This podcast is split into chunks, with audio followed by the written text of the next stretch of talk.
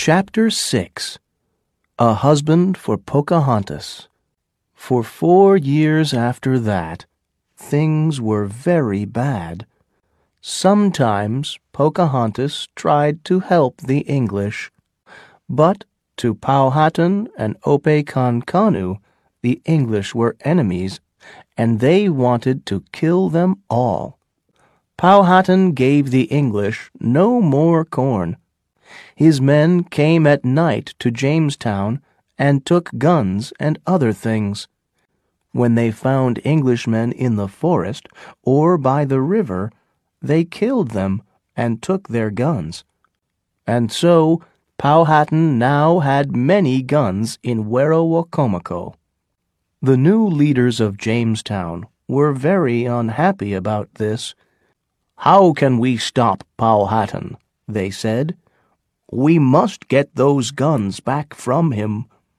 We need to take a hostage, said a man called Samuel Argall, one of the chiefs, or somebody important from Powhatan's family. Then we can talk to Powhatan. We can give him back the hostage when he gives us the guns, but not before. Powhatan has a daughter, Pocahontas said an older man. He loves her very much, they say. In 1613, Pocahontas was nineteen. She lived now with her father's friend, Iapassus, and his wife. Iapassus was friendly with the English, and so it was easy for Samuel Argall. He came to Iapassus's village in his ship. I have many beautiful things from England in my ship, he told Iapassus. They are all for you. But first, you must give me something. You must bring Pocahontas onto my ship and leave her here. So Iapassus took Pocahontas onto the ship, and Argall locked her in a room. Pocahontas was very angry. I'm sorry, Argall said to her, but you must come with me to Jamestown. Your father must stop fighting us, and he must give us back our guns. Then you can go home. So Pocahontas went to Jamestown and stayed there. At first, Powhatan was angry he wanted his daughter.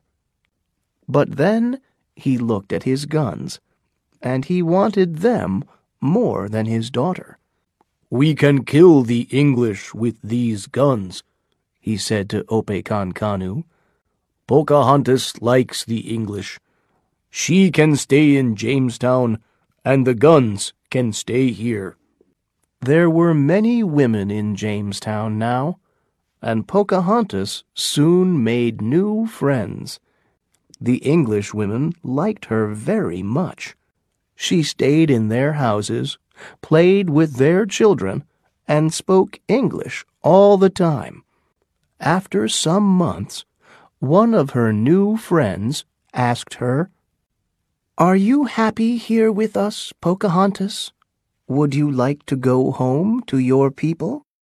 The English are my people now, said Pocahontas. But perhaps one day your father, said her friend. My father, said Pocahontas, likes his guns better than his daughter. They are more important to him. This is my home now, and I am very happy here. One of her new friends was a man called John Rolfe. Pocahontas liked him. Rolfe was a tall man with brown eyes. He liked Pocahontas, too, and visited her nearly every day. He smiled a lot and often laughed happily. One day he said, Pocahontas, I have something important to say to you we are good friends, I think, and, well, we can be more than friends. I need a wife, Pocahontas, and you are the most beautiful woman in Jamestown, and the most interesting woman, too. I love you, Pocahontas, and I want to marry you. At first, Pocahontas didn't say anything. John Rolfe was a nice man, but a long time ago, she remembered, she wanted to be the wife of a different John. But I'm never going to see John Smith again, she thought. He's dead. I must forget about him. She smiled at John Rolfe. Yes, John, she said. I would very much like to be your wife. And so, on the 5th April, 1614, an Indian girl married an Englishman in the church in Jamestown. Pocahontas's father did not come, but Opekankanu was there, with many of her people. Your father is happy for you, Opekankanu told her. Pocahontas was happy too.